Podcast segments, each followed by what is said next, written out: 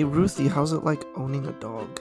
Well, I haven't actually owned a dog in several years, but you know what was one of the most frustrating parts of owning a dog? I, I don't know. I've never have had a dog. So my mom's dog, he was a super picky eater. Like we'd give him wet food and he'd only eat like a couple licks and then he'd go for whatever was it on our plates. It Luckily he's a small dog, so it wasn't like a Marmaduke situation. Oh, yeah, that that's definitely helpful. But have you heard about Nom Nom? well, funny, I may have, but tell me more. Nom Nom is fresh food made with whole ingredients, and it's actually backed by veterinary science.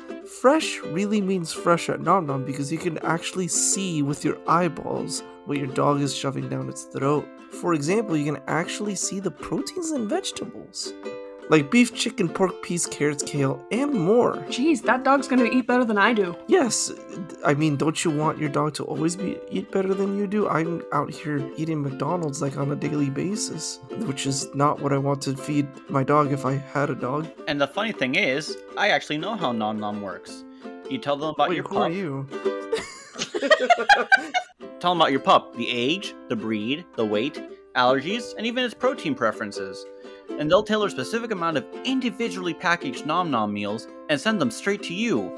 And then you can just store the meals in the freezer or fridge until mealtime. And they give you specific instructions on how to transition your dog from foods like kibble to always fresh Nom Nom for best results. You can watch your dog clean their dishes, dance for dinner, and just overall thrive. Isn't it time to feel good about the food you're feeding your dog? You go to www.nomnomnow, all squished together, dot com slash reshoot. Or use code reshoot at checkout and get 50% off your first order plus free shipping. Plus, Nom Nom comes with a money back guarantee. That means if your dog doesn't love fresh, delicious meals, Nom Nom will refund your first order. No fillers, no nonsense, just Nom Nom. Um, Nailed it, first try. All right, now on to the show. so, you know, I really, really, really like the space cowboy shit. You know, like Firefly, like Cowboy Bebop, kind of The Expanse, like Dark Matter, like all that shit. And then, and then, and then these people fucking do it and they treat it so fucking horribly that we're never gonna get another one again. We're just gonna get more Star Wars bullshit. Why can't they just get it right? I'm s- like, I have a story in my head and I'm not even a writer, and it's 10 times better than this goddamn awful bullshit. And I don't write shit. Like, I don't know how you can get Space Cowboys this fucking wrong. Zack Snyder, go back to doing 300 movies, please. Nobody needs to He has a he has a gay one planned. A gay 300? A gay 300. He had a yeah. He got he. 300 historically is already gay, guys. No, no, no, I know, but he had one that was legitimately planned as a gay romance. Welcome to reshoot, amateurs in no suits. Too many movies to explore. Ruthie, Hector, and Ed, laughter till the end. Let's see something never done before. Yeah, but okay. Yeah. Welcome to reshoot, everyone. Welcome to An Reshoot, amateur's where guide to gooder films. discuss where we, where we things. take where we discuss movies that are good, bad, somewhere in between, and we make them have gay. No, we fix them. yes. Is there a difference? Is- Happy Pride in January. This one, this one, so you know, has a good, bad, or somewhere in between. This one squarely fits in the bad. oh, I'm dude, just gonna say that right now. I, Yeah. I, I, this is almost like, oh man, I, I, This could have been good. It had this shit could have been there. so good. it could have been good. The, the You know, pieces it- are it- there. yeah, it had it had the nice little, your nice little hoagie, your nice little salami, your nice little pepperoni, your tomato, your lettuce, your pepperoncini, your oil and vinegar, and then they shit shit in it. just, a, a, just a large turd right there in the hoagie, and they wrap it up and serve it to you. That's Robo Moon. yeah, no, it's It's nasty. Jesus Christ. So, I'm Hello, Lord I am your host, amateur Greek historian, Ruthie. Ruthie. I am your host. A really disappointing uh, Asian stereotype. R- Hector. I am your host, Daario Naharis. Wait, which one? Ed. From which episode? From from which season? Z- yeah. mm. Which Daario? So yeah, Who's uh, to say? let me look up the plot because I need to. It's not you. It's Ed. Oh, it's Ed. It's Ed's Oh. God, I'm not prepared. Do you want? Uh, No, it's his turn. up. He can do it. Okay. Rebel Moon. Uh, eh, eh. so. Should I just read the Wikipedia article verbatim? It might be long. That's long. Just What? give a short plot summary. Like, Yes, I will give it as short as a plot summary as my memory serves because I did watch this like two weeks ago. I will say, audience, uh, just imagine New Hope, but bad. But everyone's But no, stupid no, it's- or it's- an it's- asshole. It's really bad compared to New Hope. All right, so movie starts off with a girl plowing fields. Yes, on a on a moon that's like a moon of a planet that looks like Saturn as a ring. Anyways, whatever. She's plowing fields, moves a rock. I don't know why that scene was there. Um, and then uh, it, this is like what, what did I say? She she was like, oh no, you guys weren't there. No, she's she's discount somebody. I forget. I forget. Like, and no offense to the actress, she did great. It's just she looks like somebody else. I can't remember who right now. And then uh the, the I, for, I don't know the characters' names. Uh, uh the Gunner. Gunner walks up and like starts talking to her, and Gunner is basically discount uh Diego Luna, and then uh the guy from Upgrade is discount Tom Hardy. Anyways, I'm, I'm gonna get off that. Um, Gunner goes up to her. They talk. I don't know what the hell is going on. They go back to the t- town. Uh, you get to meet the town leader, who's a super cool, swell dude. Um, and a little girl, also. Well, not a little girl, like a 18 year old girl, 17 year old. I don't know, 16. Yeah, something- like- somewhere in there Yeah, like a teenage girl. teens. Older teens, yeah. And then a big uh, frigate shows up. Uh, they can see it in the stratosphere. keep in mind, everyone, this movie was pitched as a Star Wars film by Zack Snyder. Yeah.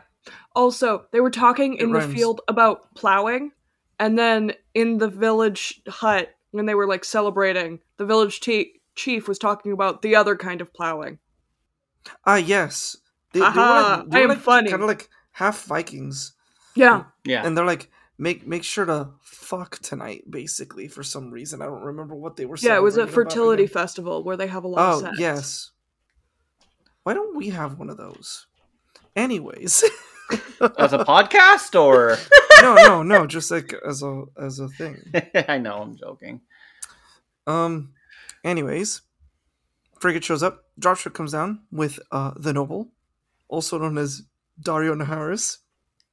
You know who But else is he's Daario not the Naharis? noble. His, his name is Atticus Noble. Atticus Noble. Who is Daario Naharis? You know who else is See- also Daario Naharis? Gunner is also Daario Naharis. That that's the gag. That's the gag. It's okay, everyone. You can leave now. Gag done. yeah, yeah. Just just stop listening right now. That was the best thing that I learned about this movie. is I, I totally forgot that the other guy, uh, the the uh, what if Noble? What I'm gonna call him Noble. All right, that's all I remember. Noble. That's fine. Yeah, I'm just. You said he's the noble, but his. I, He's- I don't know if he's like a noble. noble, class. Yeah, His name is he's Atticus Noble. Noble. Anyways, Noble played Darren Harris in season three, and then Gunner, uh, what's his name? Something S- Seeks. I forget his name.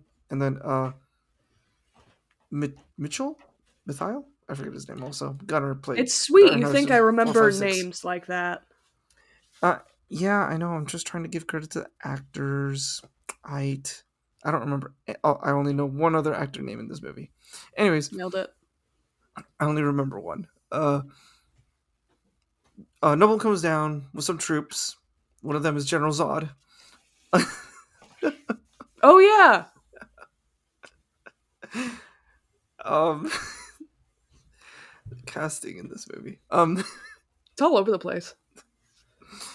Yes. Uh, and the Noble's like, or Noble is like, all right, you guys, we need your grain and shit. You'll like, Darren Harris already sold it to me, old Darren Harris, like last year, some of the grain. Well, he's playing coy about it at first. It's like, Yeah. oh, I'll I'll pay you like three times the amount. How much can you spare? And then Sindri's like, I I, I don't know. I, I don't I don't know. Uh, Let me let me check. Yeah, yeah. They they they like like they play coy, and then Dario the uh, Gunner's like, I'm, yeah, we we have surplus, and he ruins everything. And then uh, because the chieftain was kind of like being coy and straight up lying to him about it, and then Gunner like called him out on it accidentally, or not even accidentally, just because the uh, noble said that they were going to give him a lot of money. Three times the market price. Yeah, three times the market price, and then Noble kills the leader, and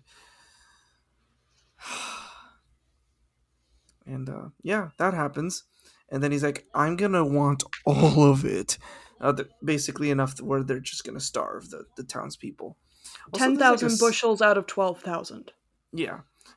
Um. Also, this is like a what? What? what it's like a sixteenth century looking. No, even before that, like fourteenth century, kind of like village kind of looking thing, right? Yeah, it's definitely It's like, like, a it looks like Game of Thrones, basically. They're basically uh, they're like space Amish. Viking Well, space no, no, Amish. They're, they're like Viking. They're like Viking space Vikings, but like that's just the Amish. vibe. They're not But, like, actually peaceful. Vikings. They're Vinland Yes. Saga Vi- peaceful Vikings in space. Yes, he literally space stole from late half Vinland Saga. without the okay. pillaging and such.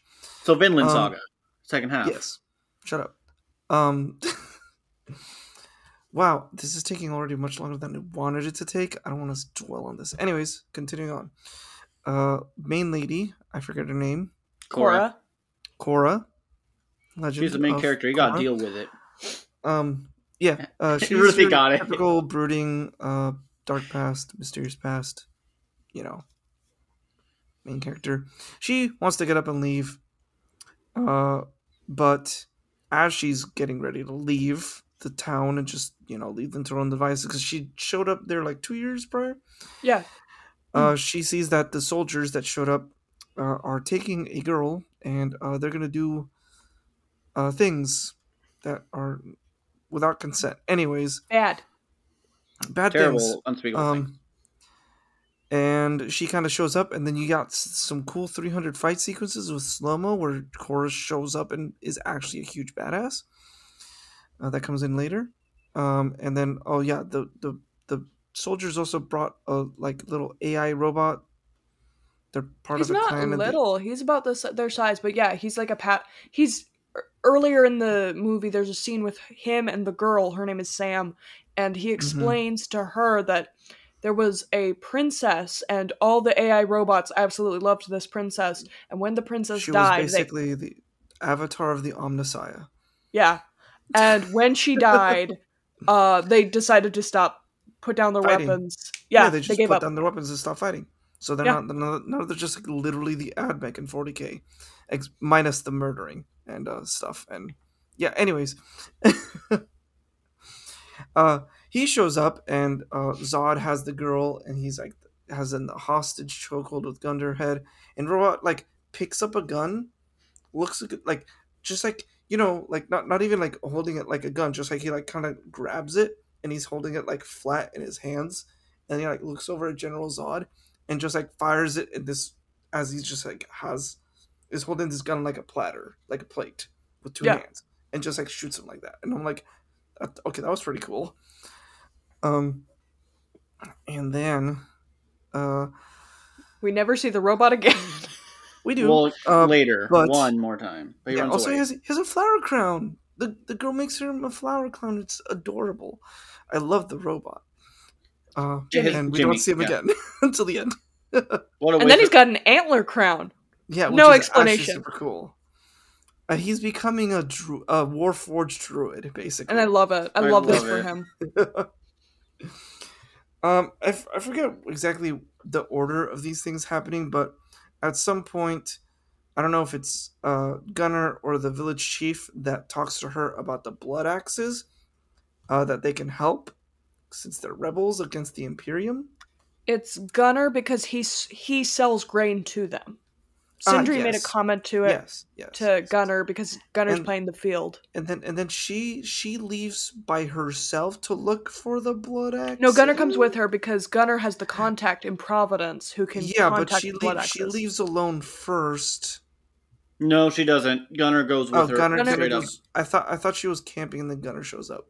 No. No, not. Gunner like went off to pee or something, and then he comes sits down. Then she gives Oh, yeah, tragic and does- backstory. doesn't Cora trauma dump like right then and there? Yeah, Uh, good Yeah. half, story, yeah. half. She trauma yeah. So Cora trauma jumps on Gunner about her past, how she was a uh, uh, just she was a little girl, and uh, the the big bad, the big big bad, not Noble, the other big bad, I forget his name. Uh, is that Admiral something? Oh yeah, it's Belisarius Cawl. Belisarius. Cawl, it's not Cawl. It's Belisarius. Belisarius Cawl is a character in 40k. Just, Yeah, it's like all the shitty parts of Star Wars it's and 40k. best. There's also oh, there's uh the general also he, his name is also a name from 40k. A Primarch. Oh, uh, Titus. Yeah. Titus is a character in 40k, not a Primarch, a Space Marine. Anyways, uh, Cora Trauma on Gunner, uh, telling her how she was a kid that was kidnapped by Belisarius, or kind of kidnapped by Belisarius. No, kidnapped. Kidnapped by Belisarius. Well, Um, yeah, like her planet got genocided, and as a part of the genocide, she was adopted by Belisarius and Yeah, trained after to be. after Belisarius gave her an unloaded gun and thought and and she pulled the trigger on him. She's like, "Oh, she's a killer." That's why she that's why he kidnapped her. Mhm. Um, and then she was uh, you know, Giga brainwashed because that's what they do. Uh, and she was a basically a commissar from 40k. Yep. Like I was about to literally say this whole this whole segment feels 40k, right? Yeah, Yeah, yeah, she It- looks like a freaking commissar.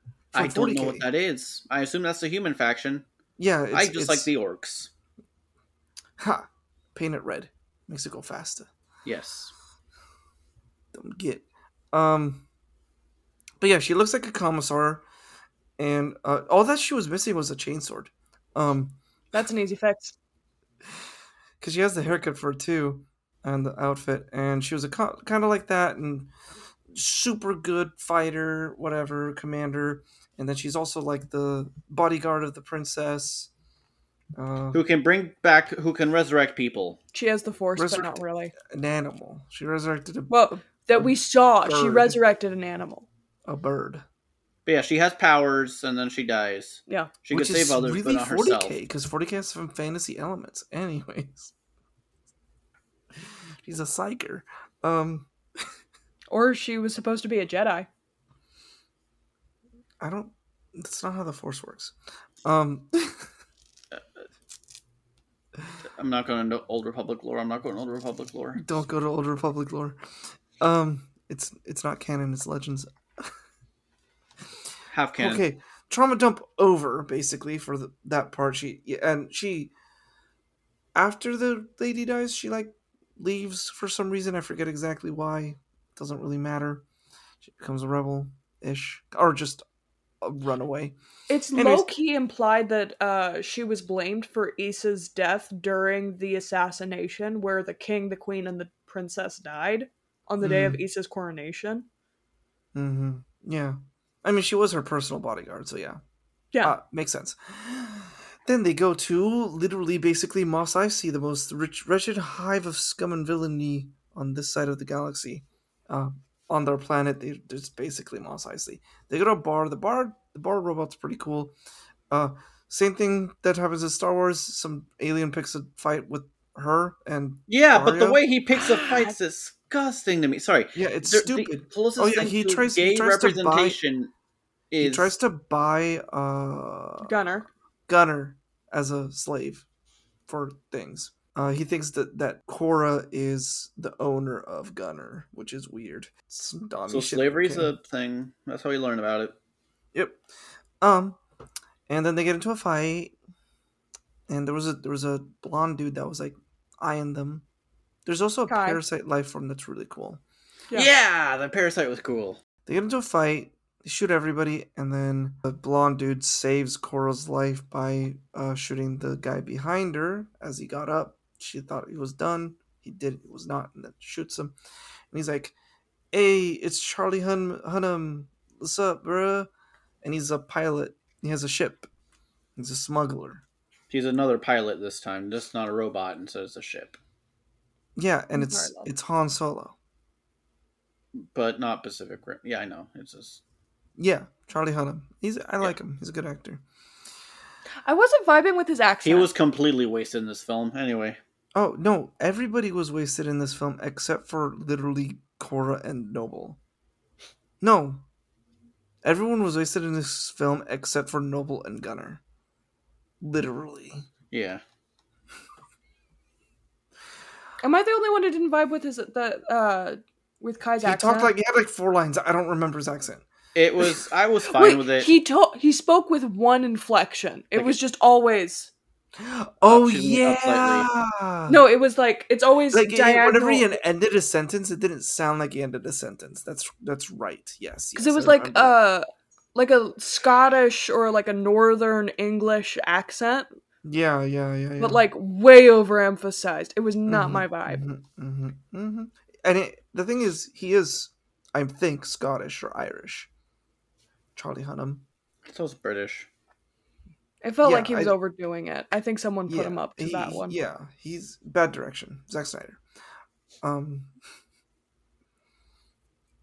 I think I'm not. I'm not sure if he's from England area. Maybe he's British. Scottish. He's British. British. Okay. I watched his Pacific Rim interviews. Anyways, they get on a ship, and for some reason, they land on a planet where they are trying to pick up this Tarzan-looking dude, who uh, is like working his debts off, or his crime off as a blacksmith. And then they tell him to like tame this griffin-looking thing, and I'm like, why didn't they just like do this before? No, no, you forget that they they up? were like you forget they were just like, hey, can you uh, if let's make a bet. If he doesn't tame it, then you're all slaves. And you're like, yeah, sure, whatever. Like, Also, he's like he's native coded. He's like long hair, Yeah. the the right skin tone. dude. Yeah, but they make the native guy the guy who can talk Tame to a- tame a- animals. tame a griffin. yeah. there's a there's a, the griffin taming scene which is kind of very uh it's it's How to Train Your Navi? Dragon. It's it's uh How to Train Very- Your very- Dragon. It's very- also the scene the the hippo, hippogriff taming scene from Harry Potter. It's Avatar. It's every like dangerous creature. It's like a horse girl movie as well, just kind of sprinkled in there. Don't forget the fact that he's when he they're going he's going in slow mo when he's running and to get jump on the hippogriff or whatever it's called one more time. Mhm. But then a- as he like jumps, it slows down again. So it's double slow mo. yeah Fuck this movie. 300 yeah so he, do- he, he does he does the griffin taming scene he jumps on the griffin whatever they go back down griffin kills the bad guy dude because they they think it works like a horse apparently it doesn't work like a horse um how Who would have thought a creature with beak and claws would not behave like a horse? Mm-hmm. And feathers. Um, and then they get back on the ship, and then they go to a different planet where they meet this uh Jedi lady. Or do they pick up Titus first? I No, don't- no, they I get don't they think get it Nemesis. matters. They get Nemesis first. Yeah, I don't think it matters, but yeah, they Whose whole thing is honor.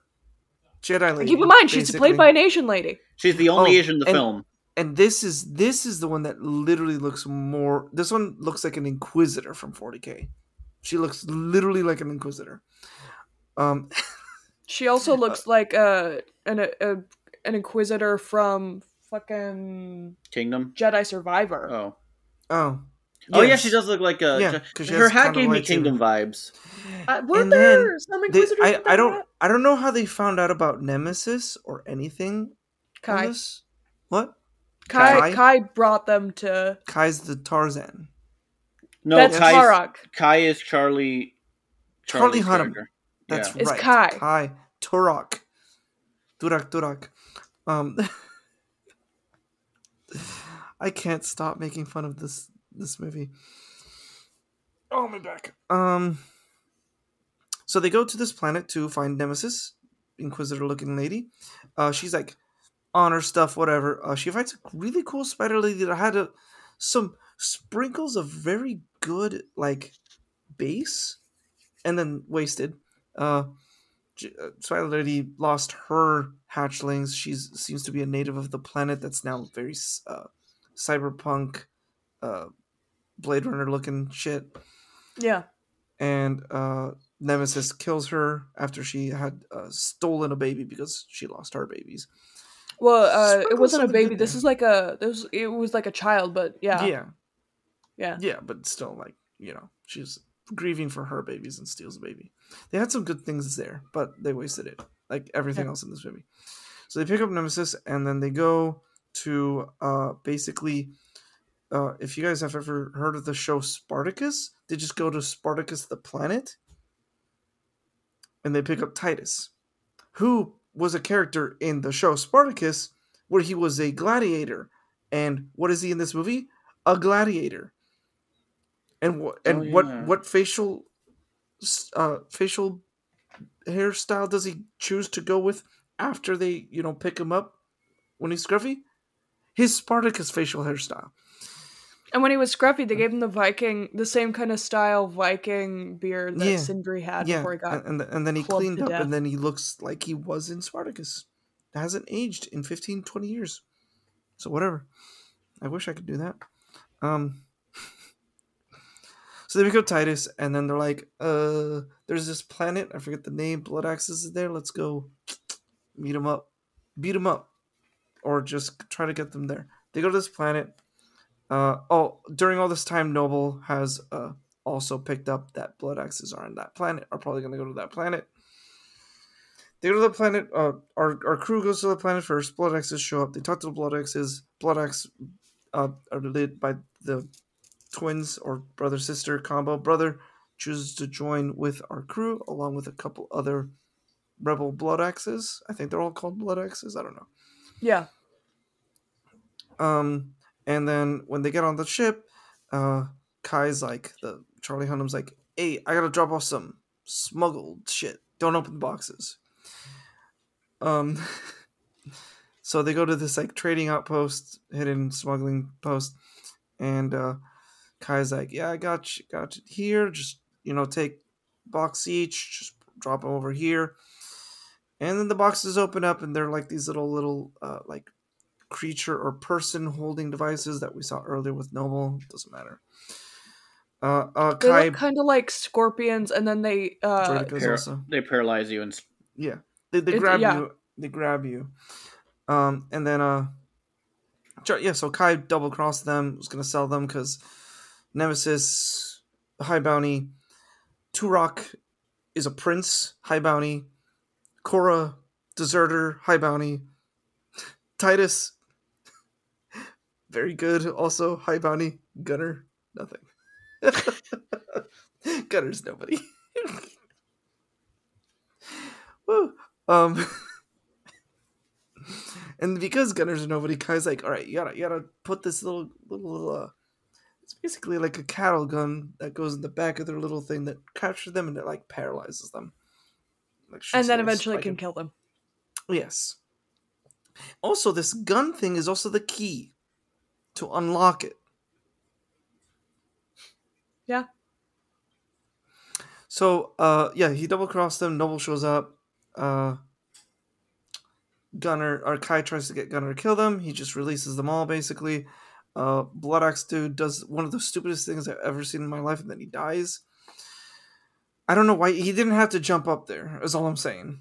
Well, no. Here's the series of events. He sees this uh like little side thing on the King's Gaze, the ship, that's got little guns attached to it. It kind of looks like a male anglerfish, right? So he he makes the sensible decision of run off the platform, jump for a really long time, stab into it, and hope he kills the gun the gunner inside. He does, Gu- and apparently No, that gunner no, was no. flying the. I let me finish. Let me finish. Okay. He jumps, he stabs the gunner. Apparently, the gunner was also driving the whole fucking ship because after that, the ship crashes. yeah, I was Yeah, the one who called but that out, and you're like, but oh, wait, hold up, hold up. The gunner is actually a cool dude because he goes up there and stabs into it, and the gunner dodges the initial stab. hmm He dodges the initial stab and then shoots him.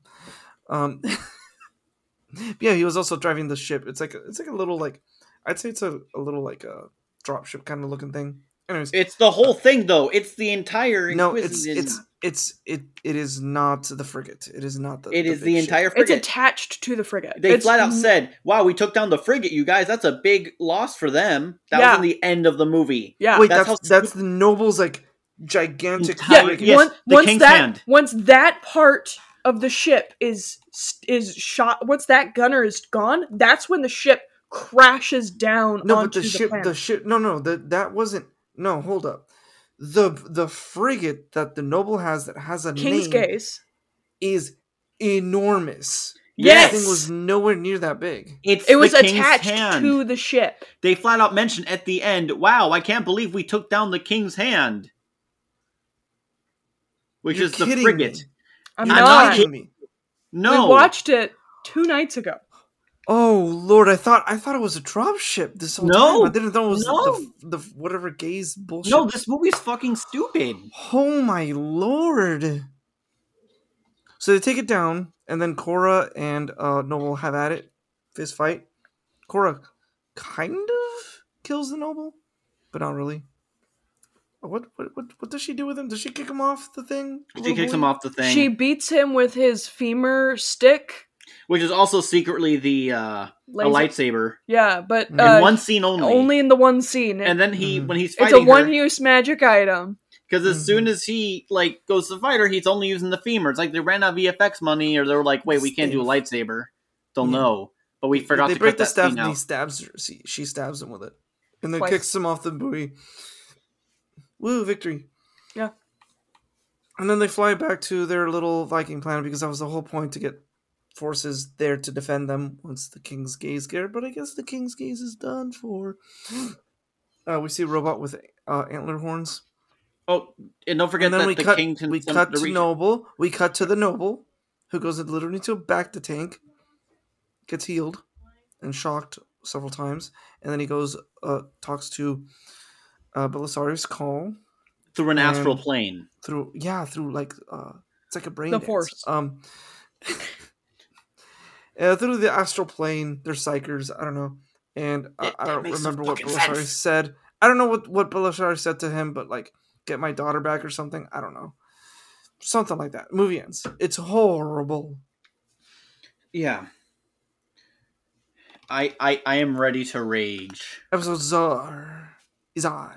It's up to you. episode czar says i have talked enough. Here's the order that's going to be hector ruthie then hector again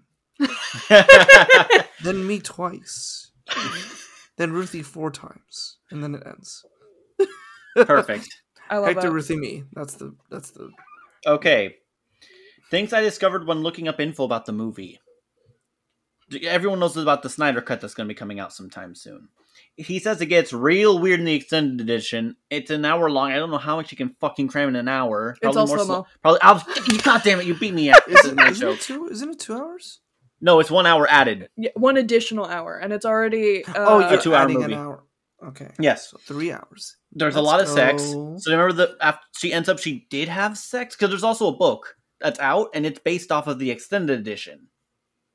Well, the wait what are you talking edition about is sorry I, the book. I, I, I So Rebel Moon watched- is Rebel Moon there's is a a novel book. of Net- yes there's a Rebel Moon book that came out recently and it's actually based off of the it's basically some guy transcribing the extended edition. Wait, is the did the book come first or did the movie come first? Well, it's the same thing. It's around the same time. But the movie, the extended edition is not out yet, but you can read it already in Which- book form. yeah they're gonna release this the snyder cut on netflix later Yes, which is 100% I have thoughts on that. So Maybe which is rated r also yes, Apparently. so there's a lot of more sex scenes. So like, here's some other Titties? stuff. Huh? what Titties? Yeah, I guess. I don't know. Robot titties. Jimmy, come on, go break up the plate. So, it seems that the soldier who was good and protected Jimmy the robot and what's her name, Rose? Sam. Sam had more backstory. Like, according to what I read from a Screen Rant article, he's nobility, and there's plans for him to be in the sequel. He's in in the book in the extended version. He's actually Noble's son.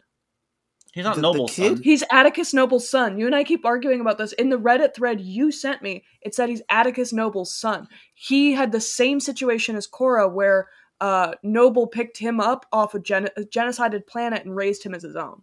the the, the kid soldier Yeah, the one who's got a crush on Sam, the one who helped cora Yeah, That's I- such a good. I totally- backstory. I Why wasn't he in the group?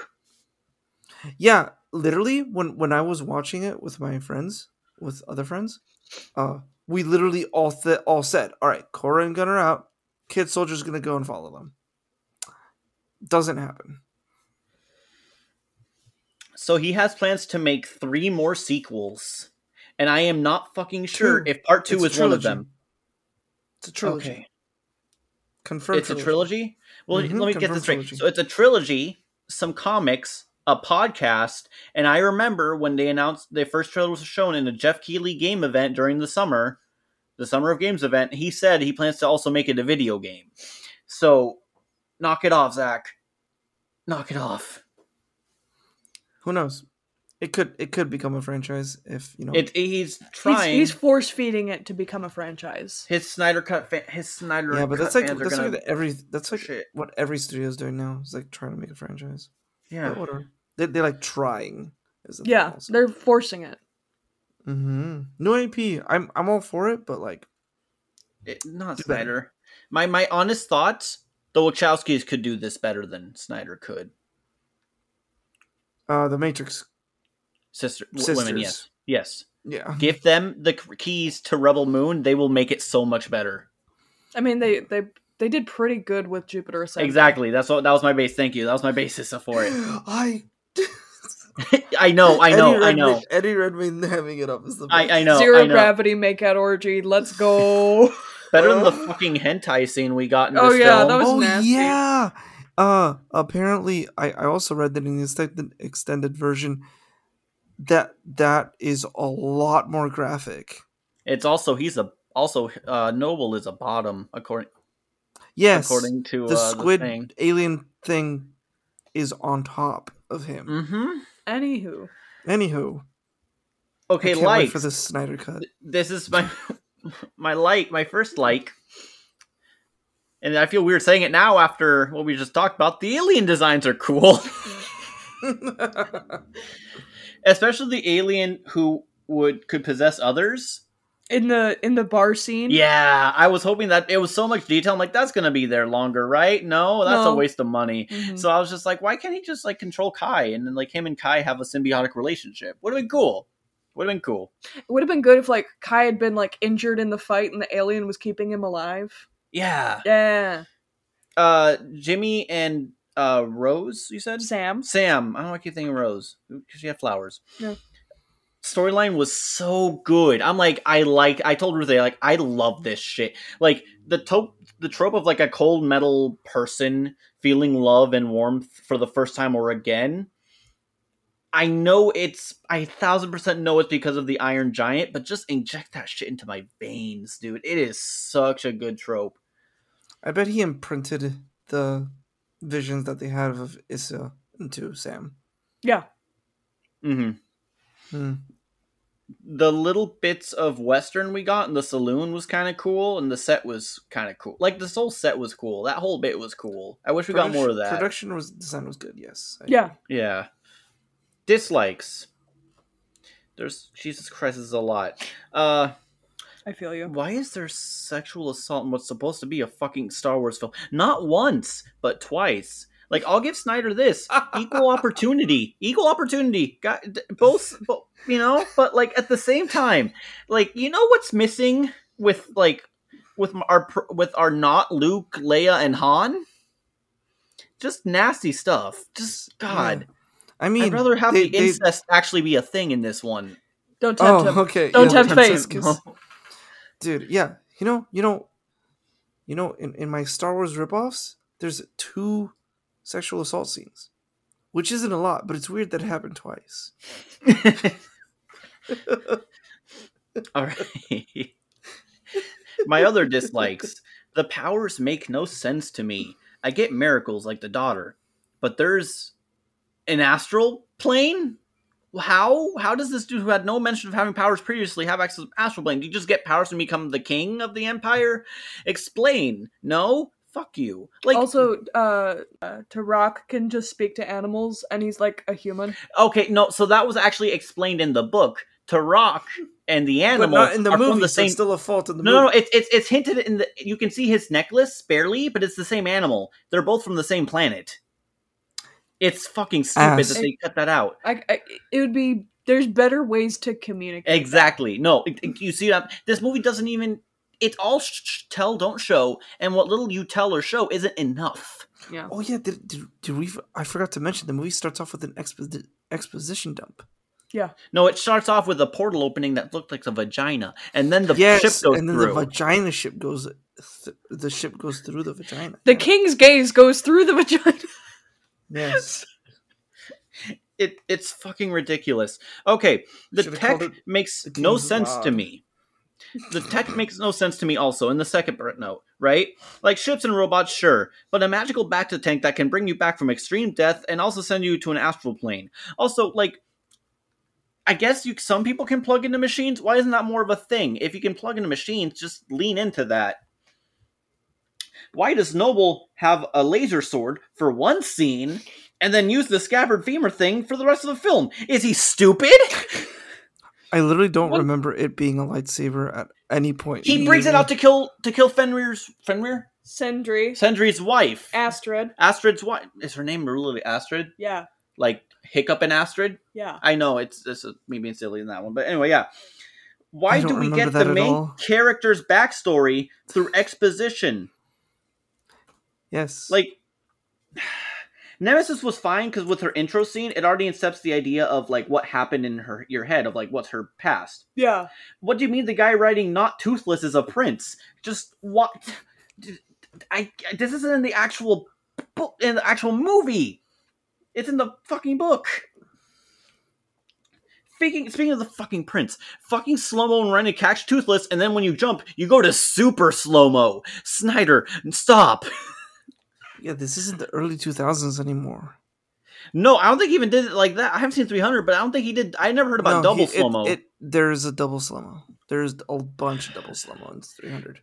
Seriously, if you cut out the slow mo, I like Snyder slow mo when he does it well, but at the same time, like you can cut a good 30 minutes of this film's runtime just by making it normal speed. 30? Mhm. I think 30 is pretty. 30 was the safe guess. Yeah. I was going to say 45. so the No, only fights uh, the band the 30. the band the heroic band gets to between the saloon and the final fight is the spider lady but not everyone fights in that they we don't get a little bit of teamwork all that all the people that fight are gunner and nemesis against the spider lady And Gunner doesn't even fight. He saves the kid. again that's fine but that's only two what why did you include a column if you aren't planning to use it there's world building that's just fun and then there's world building that you spend a lot of money and time and energy to for fucking no reason it makes no goddamn sense Agreed. I'm sorry. I don't know why I'm getting so emotional about this movie. I, maybe it's because I like Zack Snyder at times. I, I he's a I've heard he's a very good person to work with. He's a good dude. I get that, but at the same fucking time, like, just He did Dawn I, of the I had such high hopes for this film. It looked interesting. Yeah. it. God, huh?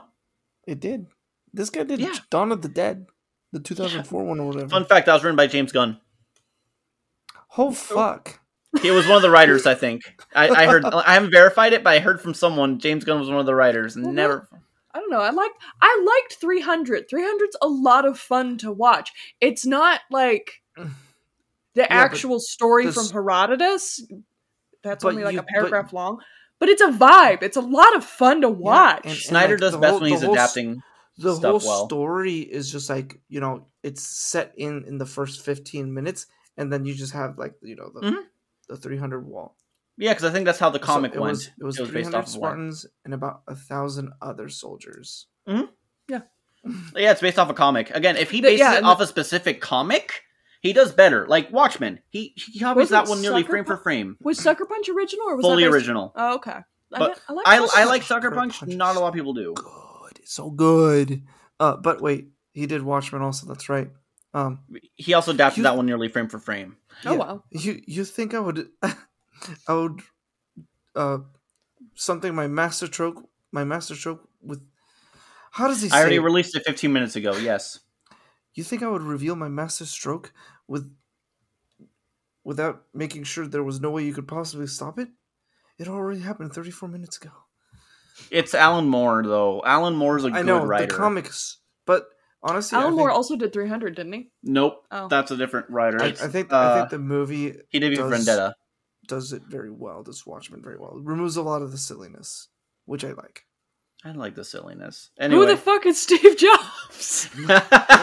fucking me. All right. what? Sorry. There's a meme about like, do you hear Steve Jobs died of ligma? Who's Steve Jobs? And then and then the oh, fucking yeah, dude right. bl- blasts him away.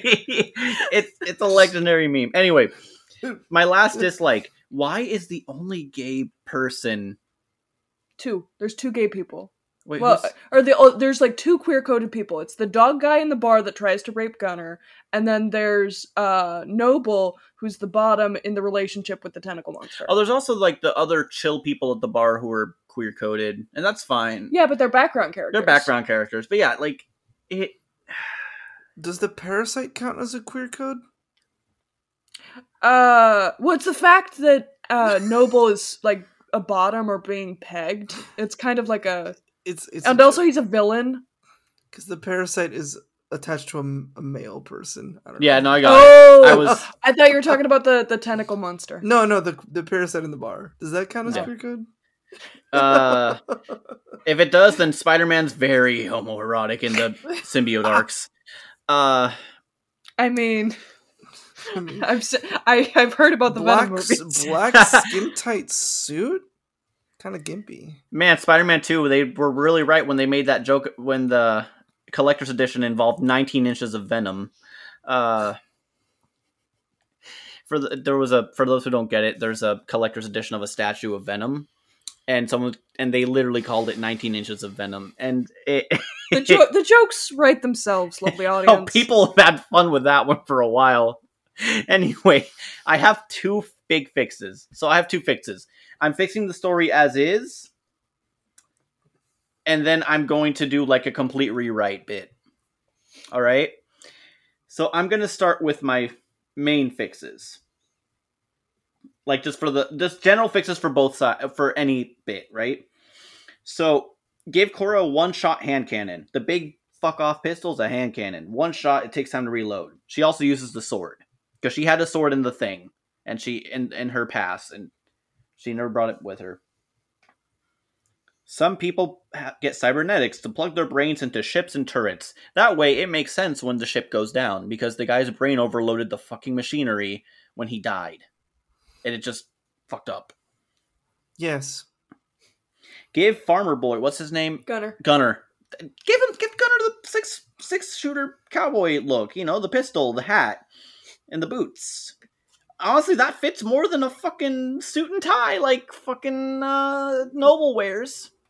He's the only person in the entire movie who wears a suit and tie. like a 50s era well like a like a 50s 40s era suit and tie It, along with the nazi gear yeah, but again, suit and suit and tie just does not not in the space that someone was. Ta- I read this on Reddit, and I wish I remembered who, but someone was saying the reason Star Wars worked is because it was based off a certain time and a certain art style. Everything was. oh good okay so my aesthetic's gonna make a lot more sense So, but this movie's borrowing from way too much, and it's not being careful about. From what I saw, it's not being careful about doing. That's all I heard. So my, my theory is not synergizing. They're not little elements that lead into each other. It's like going from MCR from Black Parade to uh, Dog Days of Summer because there was supposed to be an interim album that was supposed to inter- get people used to the new noise, and uh, they they scrapped it. So what they this is the equivalent of that. There is no anything to synergize the looks or the different locations. And Ugh, okay, here's my real fixes for the actual movie. You can cut between one of the blood only one blood axe in this movie. We don't have two. The sister thing was kind of i think she's gonna come back in the I know one. she is, but it just felt kind of useless to me. So cut between one, only one blood axe. There's too many characters. One blood axe. You want to choose the long lost sister? Say the first sequel. And Cora. Give us a reason to believe in his cause and his rebellion. Because then, at that point, it's just like, you know, our cause, our rebellion, we're good people. We saved so many people. We don't fucking see any of it. I don't care. He dies. I don't care. There's nothing to care about. We are just told to care. I don't like that. Make me care, Snyder. How long ago? How long was Blood Exorcism before he died? About fifteen. Like two scenes. minutes? Yeah, Yeah. two scenes. Yeah, yeah. Care about that guy. change Char change Charlie Ruth and I were talking about will be changed a little bit because we were we noticed we're getting close. So I want Charlie's character Kai to be a fancy nobleman who left his boring as shit life behind to go see this galaxy or universe. I don't know which one it is. Right? And he maybe he made a friend. He has the little dude. The Is he little- to be a dandy like Our Flag Means Death? maybe? Is that kind of the vibe you're going for? Maybe. I know you were doing more of that, but yeah, I think he should. He's just like, you know, has a little squid dude next to him who can communicate with others, can kind of like help make like like you can't go through. Okay, hey bud, and then like the guy's like the little symbiote thing just latched on the other dude, makes the dude open, and then lets him go. It'd be I don't know. It'd be funny. The beast tamer isn't removed from a stupid bet. So he secretly trained a few animals in the barn place that he works at to help him escape, and they just kill him. They kill the boss. It's like little critters that can stay with him for the rest of the movie while they go to other planets. And most of the biggest is like a do- a wolf thing. I don't know if you really want to, but yeah. Instead of Nemesis, so here's my issue with Nemesis. I have to go into detail about this. There is a big trope about that made sense with samurai movies, but doesn't make sense with anything else. Where Americans are like, "Oh, there's an Asian character," they care about their honor. And like, look, I love, I love Zuko as much as everyone. Even they stopped touching on that stuff in the sequel show Korra. Okay, like, cause they realized Shang Chi, uh, what's his name, the main dude, Oh, uh, Simu Liu. Simu Liu. He said it was a big deal that they don't make honor a big thing in this movie. It's not mentioned once in Shang-Chi. Because it's a tired, overused trope that just, it's a stereotype. It's annoying. What do they do with her? She talks about honor, right? So here's what I'm going to do. I didn't do it. I By the time I realized what I was doing, it was too late. Uh, Well, t- say what you were originally meaning, and then come tell us so the final. my product. original thing was you ever seen a john woo like gunplay film where they're like going through stuff. Like you're going under like they're jumping around with like guns akimbo and like going under desks and shooting guns. It, it's it's badass. I haven't seen a john woo movie. I've seen a few scenes right? So what about she's a sam she's a cyborg right? So like just give her thrusters on her robot arms and robot legs and she's just like super fast like uh Warframe, like Warframe, just going down, shooting really fast, and like doing little flips and stuff. If maybe like just Warframe. Warframe's an Space example. Ninjas? space ninjas, but not not space ninja, but with guns, because it's so because everyone's using guns. And if you really want, if you really want, have like a little secret like uh from her wrist is like a little the red blade at the very end is a killer move. She keeps it as a top secret move, just in case. But yeah, it it'd be cool. Also, Snyder, remember Batman vs Superman, the really cool Batman scene where he kills all those people to rescue Martha Kent. He can do the action scenes. Just just get him to try. and you're thinking, Hector, what about Titus? I'm not having Titus. Once again, there's too many people.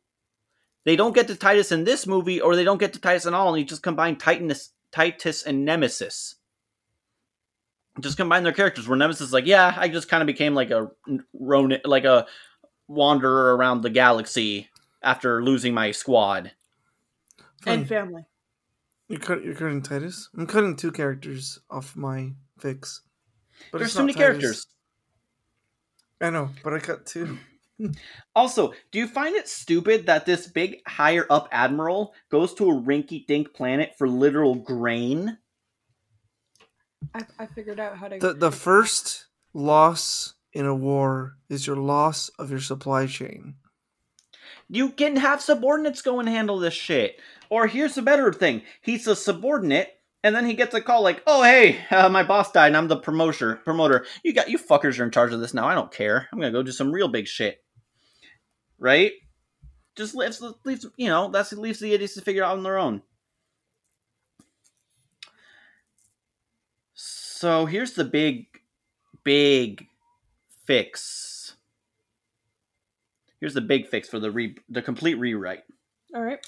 Start the movie with Cora. It's her growing up, being forced to join the Imperial Navy. She has a romance with a cadet. She has to deal with losing her family and planet, and now being an extremely elite school with an extremely elite father. So her lover is like, uh, no, I, I want to take over your dad's spot, even if it means death, right? And like, I'm going to find more about your dad. I'm going to study him, dig deep, and excel. Is he doing it because he cares about her or because he's ambitious AF? He's ambitious AF. So she starts to resent her dad for killing her family and because of her love, you know, her lover. But at the same time, it's like, I he's but also like he he saved me, and I've been brainwashed. This is in the first like half of the movie, right? And then finally, the lover is getting more disheveled in his vision, and he finds something out about the Admiral General being a madman. But because he's not, he's so crazy, he's just he, no one believes him. He gets kicked out. Years later, he's leading a rebellion on a moon that the Empire really needs. It's a rebel moon. And then you can even have Cora say, "What are we? Some kind of rebel moon?" No, So- I have a line also. so it all boils down to you know again the lover of rebellion. By this point the princess is with Issa is brought along with the king to start during this war. This is a many years war. And like you know she heals the soldier the, you know the king makes the princess Issa heal soldiers as a miracle. We start to get really close to the family. We start to kind of see them like we almost get brainwashed ourselves. You know we see them in their daily lives. It becomes more of a political kind of thing. Finally it's the final battle. They have the lover pinned cora fights him and she kills him really elegantly. Maybe she like ed did in the recent d&d campaign uh, recent d&d session. He kills the evil love interest and then kisses him as he dies. Well, she Cora does it. yeah. And then during the celebration the father betrays everyone. She has to run away. That's the end of the movie. And that sets us up for rebel moon part two. You've set up the rules. You've set up a lot of the enemies. You've set up a lot of like The world- Motivation? Yeah. and now you can just go steamroll the plot Nice. that's it All right. yes. Ruthie, All right. it's your turn. Are you excited? I'm actually really excited for my fixes. The movie was ass. Yeah, I'm excited for my fixes for the first time in a long time. yeah, I feel like us taking a little bit of a break helped my mojo. I actually took good notes again. It's been a hot minute. All right. Uh my like. I always like someone taking a stab at original sci-fi. I have to say that. I I do like when original movies happen. Adaptations are great. I'm not going to like shit on them because they do bring about good movies. However, Yuri, Yuri on Ice is an original, and that one was pretty good. Just saying. Princess Tutu, come on. All right. The CGI was pretty decent. I mean, like it, it didn't get like some of the other Netflix treatments where it was kind of felt cheap. There was val like somebody cared about the CGI team. I can ta- I can tell. They got naps. They got breaks. Yeah, they, do you know what they got? Probably time. Yeah. That's usually what, all that they need. Yeah. Uh, I liked most of the world building, what little world building we got. It was very fun. Um, but we didn't get all all sort of the explanations that I wanted. But the explanations we did get, I was fine with. Uh, Jimmy, cool. Sam, I like her. Soldier, good feelings about him. Barely saw him. Oh, sorry, I'm not in my dislikes yet. Um, the main three Cora, Gunner, Kai, uh, them being like the main three in Star Wars, but just a little bit different. That was interesting to me. Um, and Han Solo being a traitor, that was also like an interesting concept. Now to my dislikes. Cora is a nothing burger character. Like she's not even cardboard. Her, she has two emotions. It's either emotionless or sad. she's happy when the bird D- d- does Flies she over. does she pass the lampshade test? That She close? passes the lampshade test, Uh, barely. but I feel like if you played, if you subbed her out for a dude, Same thing. it, it would be the same thing. She's just not I mean, a isn't that character. good sometimes No, no. I, I'm saying she she would be just as flat as if uh, an '80s Arnold Schwarzenegger was playing her. Oh, I see what you mean. It was just that there was enough. There's meat in the not bones. enough meat there. Oh, okay. This is gonna be a really shitty stew, you know? Uh, Gunner is an idiot. In fact, everyone in this movie is either an idiot or an asshole. Like, it's both, uh, it's both malice and idiot. Like, what, what's the thing? Like, don't attribute to malice what you, what can be easily Attributed to stupidity. yeah, both of those are true at the same time. It's it's 50-50 on if the person's an asshole or an idiot. Uh Den and Gunner, the the two people that Cora is supposed to have a love triangle with, they look the exact same. The only difference between these two men, yes, this bothers me a lot the more that I think about it. It's not that one's blonde and one's a brunette. Nay, nay. One is vaguely clean shaven and one has a beard. That's it. There's also Kai. He's also like in the love triangle, I guess. Not really. No, What? there's no love int- looking stuff there. Kai Kai was kind of definitely flirt- resists her a little bit. he flirts at Cora. Yeah. Wait, wait. You said it's Cora? Gunner, Gunner and then in the village, it's Den. Everyone's like, "Oh, you should sleep with Dan for the fertility thing," and then Ah, the yes, like, that's "Haha, right. you you slept with Dan," and Cora's like, "I did not." Know it. Supposedly she did, according to the book. Yeah, which like, Or the book slash. who Snyder gives a fuck? It seems like this is a pretty sex positive society. Why lie? I don't get it. I don't know. But I'm just going. I'm not gonna base it off the ext- extended edition. I'm not gonna base it on the book that basically is the extended edition. This is what I saw was what I got. I know. That's how I go. Um there's a lot of world building that was left on the table and it feels like at the expense of getting all these quote unquote really cool slow-mo shots. Like I made the joke that like 45 minutes of this movie was dedicated to the slow-mo. Even if I am over exaggerating, I don't think I am.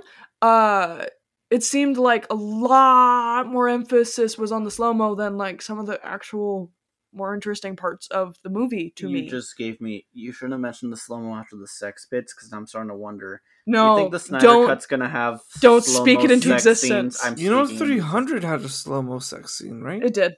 yeah. It did. Okay. Um, Damn. None of the main heroes really felt like character. Honestly, nobody felt like characters. Even Cora, especially Cora. We get one. Each of these main big five plus Kai, they'll get one cool scene, and that's it. And in the final fight, uh, some of them don't even get to use their special abilities, like uh, Tarak. And let's not forget the nat- the racist stereotypes of the uh, it wasn't noble savage, but like the native who's in tune with nature and animals, and the Asian per- Asian samurai obsessed with honor and probably revenge. Bro, I just I just love that you said the main five plus Kai because that's how it feels. Kai isn't a character. But No one's a character. uh, counterpoint though, I felt Noble was pretty well, pretty charactered. in he felt he? the he felt the most charactered, but that's because out of the bad guys, he's the one. He's like the bad guy. Cora, like, he's supposed to be a foil for Cora, but Cora doesn't nearly get as much like emphasis. You know? Yeah, uh, just like I don't know. That's just what I what I thought was Noble was the No, that's that's a fair point. of all of them char- character wise. Yeah. Uh, anachronisms have a time and a place. Yes, I meant the pun. Uh, but there's a the suit does not fit any of the vibes that are previously pres presented, including the Nazi rhetoric with the rest of their uniform. Um, no one else wears the suit, even in the same scene that Noble is on the ship. No one else is wearing a suit. It doesn't make sense. And also, the final fight kind of sucked the, they just got the blood axes and then the blood axes all immediately get murked we don't get to see their capabilities it it basically like renders that little victory that they had moot. Um, One And also- one, yeah, one survives. She's going to be in the next one. It's really obvious, but like, I don't feel the weight of their sacrifice. It means nothing. And uh, like, uh, Tarak doesn't. Whatever the fuck his name is, I can't remember. Uh, the beast tamer guy didn't have a beast in the final fight. He, so what was his point? Uh, he was, from what I remember, he was barely doing anything. I don't know. So here's how we fix it. And again, disclaimer: I don't care. There's a book. Fuck it. There's no book. Me. Here's what I say. She's a book. I am a book. Audience, you can't see the video. You'll never know. Okay, before I really get into it, I'm just going to establish this now. I'm going to try and keep everything in a steampunk space cowboy aesthetic. I will try to not have too many anachronisms, but if they happen, they happen. Wait, does that include the Nazi, the evil space Nazis? Are they steampunk too? You, there's there was fascism in the 1830s through the 1860s. No, I know, but are they going to change their costumes to be more uh, uh, steampunky? Yes, Okay. I'm gonna keep the, the the only costume I would change is I would not have the suit, but I did like the kind of like Nazi aesthetic. But- So that is but it. Steampunk Nazi. Context, But more every- ste- context, everyone. For the villains, I liked the Nazi aesthetic, but make it more steampunk. Whoever's editing this. Yeah. It's you, Ed. Damn it. Ed. I don't have a computer right now. I'll I'll do it. Okay. Okay, so first off, let's answer this big plot hole that Hector mentioned. Why would the commander of that big ass ship stop by some itty bitty farm village and demand food? Here's why. We'll keep the narration as it is, but instead of some generic space stuff, we're going to see the king's gaze leaving Motherworld through the vagina portal and uh, traveling through space as the monologue is going. As the monologue is finishing, the king's gaze is attacked by Blood Axe's rebel armies, a la A New Hope. Now, while the ship isn't outright destroyed, because that ruins the purpose of the movie, what it did, what they did hit was their main supply cache of food. They're out, like, com- like they've got like three months supply. Uh, However, there were a lot of casualties, and the Blood Axes did have to retreat onto the planet Veldt. Now we cut to Cora, who is plowing the land. Uh, the last few rows of the farming village. Uh, she's gonna not sensually stroke the dirt like she did in the original version. There's not gonna be slow mo. In fact, we're gonna get rid of half the slow mo, and we're gonna shorten half the slow mo that's there, so we can actually have more runtime uh we'll get some cool weapon brandishing moments and then right before a cool thing happens we'll slow mo that. I won't get rid of all of it. But Cora sees this uh dogfight up in space and she kind of just shakes her head. She knows it's a fool's errand to stand against motherworld she sees the the rebels retreat onto veldt after sindri gets murked because now they have an excuse to come to the village. Noble leaves. The villagers just immediately kick out Gunner. They don't care that he's the harvest matter, master or not. He's the one who got them into this mess. They're fucking pissed. And I don't blame them. I was furious. Cora gives him some kind of walkie talkie smoke signal, radio, whatever. Hand wavy in case they ne- and either one of them comes into trouble she says that they both know what she means is when you're about to get your ass handed to you you can use this.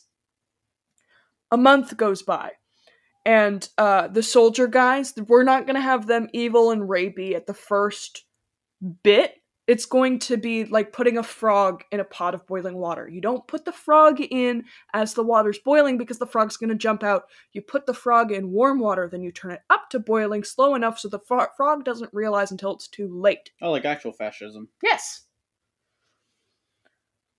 And maybe Cora does leave town. Uh, she's not exactly running away, but she's keeping an eye on them from a distance and also trying to make sure that the soldiers don't recognize her for being a traitor, for being the one who who orchestrated Issa's death. Oh, another thing, we're gonna get rid of uh the, all the magic bullshit except for Issa. Issa's the rare marigold. Yes. Okay. Then the incident with Sam happens. I'll keep it the same because it was. Well, I'll keep it relatively the same. Instead of like sad Cora, it's this fiery rage that kind of just turns on, and then as soon as it's there, she takes a breath and it just goes goes into a quiet rage. You see, I'm not to make Nemesis the samurai. I'm to be nerdy on Maine. Hold on, put a pin in this. Steampunk stems from the Victorian era, starting in the year 1837. You know what else was happening around the world in 1837? In 67 years, from the 1830s to the 1870s, cowboys lived and died. Uh, an uprising in Japan removed the shogun from power, reestablishing the emperor, which means samurais no longer had lords to follow. Samurais also were in Mexico. So yeah. there's a lot cross country cross. That that's I got it from the Tumblr post if you know what I'm talking about. But the it was the end of piracy in the Caribbean, so French pirates, and also while the uh, popularity of Spaniard style uh, destreza or fencing was less of a thing. It hadn't fully died out at this point, so we can also have a Spanish fencer. All of this is to say, I am not being anachronistic when I have a, a pirate, a samurai, a cowboy, a fencer, and a gentleman all in the same crew. Cora was raised on Mother World's warrior code written for their soldier class and not too quite different from the Bushido code. Nemesis, for those wondering, will be our fencer, though she's also pretty badass and I wanted to give her a sniper rifle too. Well, maybe just a rifle, because sniper rifles hadn't quite been invented yet. Again, trying for the anachronisms here. Tarak will be our gentleman. More on this later. General Titus, after losing his battle, uh, got really pissy and he became a pirate. Fuck you. Wait, who did? Wait. Titus. He's a pirate and gladiator. Fuck you. and, of course, Gunner will be our cowboy. You just have him pillage uh, mother mother world ships. Yeah. There we go. So after this fight, Cora kind of realizes what she needs to do. She's actually the first one. She calls Gunner, and Gunner's like, "So we're gonna fight the guys, right? Oh, you already killed them. Okay, cool. Yeah, that's that's good. Yeah." Uh, she's going to need someone else with her on the journey. But uh, really, this again, this is a situation of if she leaves without Gunner, Gunner's not to have anybody within range who's going to be able to save his ass if he's in trouble because he's kind of like a pacifist. So they go to Providence, and it's the same as before, except uh, maybe Gunner's looking for Kai specifically. He's kind of ingratiated himself with these bounty hunters and these like uh, I don't know. He's m- kind of more shift. He's got shiftier contacts now. Like he knows where the rebels are. He knows a lot more stuff. Again, cowboy. Um, the main difference in this is that Kai does not immediately agree to help them get off planet.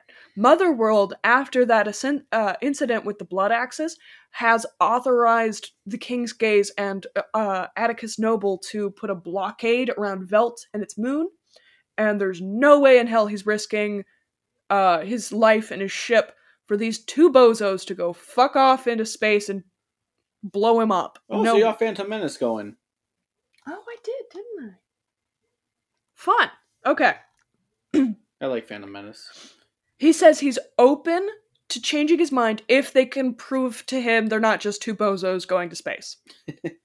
so Gunner has an idea. He, like I said, he's kind of got more shifty friends now. Uh, he's listened to these bounty hunter types, and he knows that there are a couple prize people on Veldt who are enemies of Mother World, and if they can work to free these bounty hunters, maybe they can, or these bounties, maybe Kai will be convinced. Wait for like take, they become bounty hunters and get bounties on no, them. No, no, no, no. So the idea is Gunner knows bounty hunters. These bounty hunters tell Gunner about these enemies of Mother World that are scattered about Veldt And if they can get enough, maybe they can convince Kai they're not two bozos, they're four bozos. And then they could get to Titus and the Blood Axes. Okay. Uh, there we go. This is how we're gonna find Turok and Nemesis. Also, Turok and Nemesis are on Veldt and the Moon.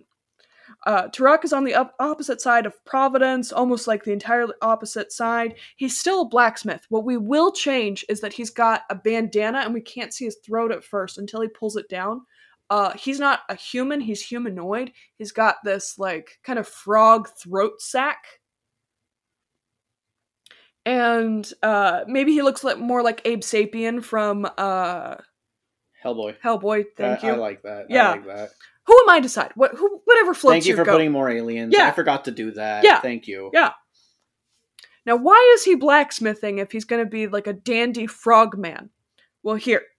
It's because his frog like nature, t- he gets dehydrated really easily in hot environments, and he's right next to a hot ass forge all day. That's cruel. Yeah! That's Jesus Christ. Yeah. He can't stay hydrated enough to escape, and in the first place, and then, then this side of the moon is more deserty, so he's fucked. Now, his throat sac isn't just to make him more alien. You see, when he starts to use his sack to sing, Frog, uh, he can use that song to communicate. I'm sorry. I didn't mean to kill it. You just the Frog. phrase. That was When he yeah, does his song, pretty funny. Because you know, got- frog. so cold, this voice hole. when he uses his sax song, uh, he can communicate with any creature, sentient or not. So Gunner knows that uh, Gunner knows that the cat that this guy who's like slaving Turok is a gambler, and because he's been here before, uh, he decides to say like, "Oh, why don't we gamble on if Turok can do it?" I don't know. I couldn't think of anything better. Uh, Frog Turok wins. Instead of putting on the poncho, he uh, dusts off his uh, cravat. He grabs his jacket. He starts dressing up like this dandy. Uh, and I'd keep it the same actor because it's funny. Just make him in a frog costume. Yeah, just give him a little froggier prosthetics. I imagine like literally Abe Sapien, but with a bit more frog. Yeah, but it's still Like the, same, eyes. The Yeah, same- yeah, yeah. Like just keep it alien. Just keep. but the I would keep the same actor because I do want him to get work. He seemed like a nice guy. Um, he tells the pair he would be happy to help them kick Motherworld's ass, and he'd also love to pay them for their troubles. But Motherworld did take away his family and his fortune. He's still a prince. Now, Nemesis is on Veldt proper. You could also put her on like one of the little asteroids because it is like a ring planet, and then you could put Titus on Veldt. I don't know. Again, I'm just throwing ideas out into the ether. Uh, Gunner gets them passage on a planet-bound ferry, and off they go. I won't change too much about the, her intro. It's sick AF. It gives enough of her context. Um, Same abilities. instead of them being full-on swords, she's got a laser rapier because again, she's like a fencer, and then she's got a bunch of little knives. She fights dirty, so dirty. I'm no surprised they honor. didn't Give her like a laser whip. No, because she's a Spanish fencer. They used whips. I'm I'm going for knives and guns. No, fair enough. Um, yeah, I'll give her a rifle, so she's got something long distance. Also, I wanted like the uh, Russian World War One sniper vibes, but also a fencer. Is, does she look the same? Yes, Like, I would not change her costume. Okay. She was really pretty. Now, while they're on Veldt, uh, I'm not gonna have the Blood Axes be off ship or off world. Obviously, they landed here. They're still here. There's a blockade. Um, they make an agreement with the Blood Axes to uh, protect the village. I do it a little bit differently. I don't know how the actual conversation would go. I don't know. Maybe Darian could come with, maybe not. It, it was inconsequential to the ori- the original version. It's I don't know how to include him here. I don't know what to do. They return to Providence to show off to the crew to Kai. Kai see we see Kai's eyes as like their dollar sign for a minute there. and he happily agrees to help them get to the pirate formerly known as General Titus. And uh we do the same pickup as for Titus as the movie. It's fine. That was fine. So you're gonna have a coliseum there and no fighting. Maybe all, he lost all his money. We expect him to be a gladiator, but he lost all the money from his recent spoils on gambling. Okay, I can dig that. Um, make the final fight better. Give the heroes more shit to do. Uh, Turok with his throat sack. Uh, give him powers kind of like the voice, but a little bit weaker. Where uh, for a moment he can basically cast command on the enemies and make them do things. I had a different idea for that voice. Silence. Because I forgot about that. I'm like, oh well, like he can mimic other people, so if he's sneaky and behind, he can just make them. I mean think. that too. Yeah, just give him th- throat sack abilities. His his throat sack is brimming to burst with these abilities. God damn it! No, I'm trying not to lose it, please. Nemesis uh, stabbing people in the ankles with her laser knives and then getting a good vantage point to pull out her laser laser rifle and shoot somebody in the face point blank. You know, Cora's got a pistol in one hand and a blade in the other. Titus, okay, you, you, that took that. Yeah, it's it's a good aesthetic. yeah, Titus is an amazing tactician, pr- uh, practically dancing around the battlefield, and Gunner is helping wherever he can. I don't know. Um, more scenes in the village, especially with the soldier and Sam. It's very obvious that they're crushing on each other. Also, I want more Jimmy. There we go. Movie fixed. All right. I like your version too. Nice. Okay. So, my turn. Space Cowboys. I as soon as we I saw enough of the movie, I'm like, we're getting Ed's gonna do Space Cowboys. Oh yeah. I know it. All right, to save some time. Turok doesn't exist. No likes or dislikes. Uh, just, just, uh, I'm getting. Get, oh, that's right. Uh, I'll get. Did, I did we just went say straight into my and dislikes? fixes. Anyways, likes and dislikes. So, like, uh, noble, kind of, a little bit, not, not, not great. Um, He's fun to hate. Yeah, and, Eh, like, I yeah, couldn't even feel anything other than that. I also, also like, yeah, the production design's good. The places they went to is cool, and all that. Like, there wasn't a lot that I liked. It, it was just like in general, just like kind of like there weren't specifics really. It was just like, oh, this vibe's cool. This is fine.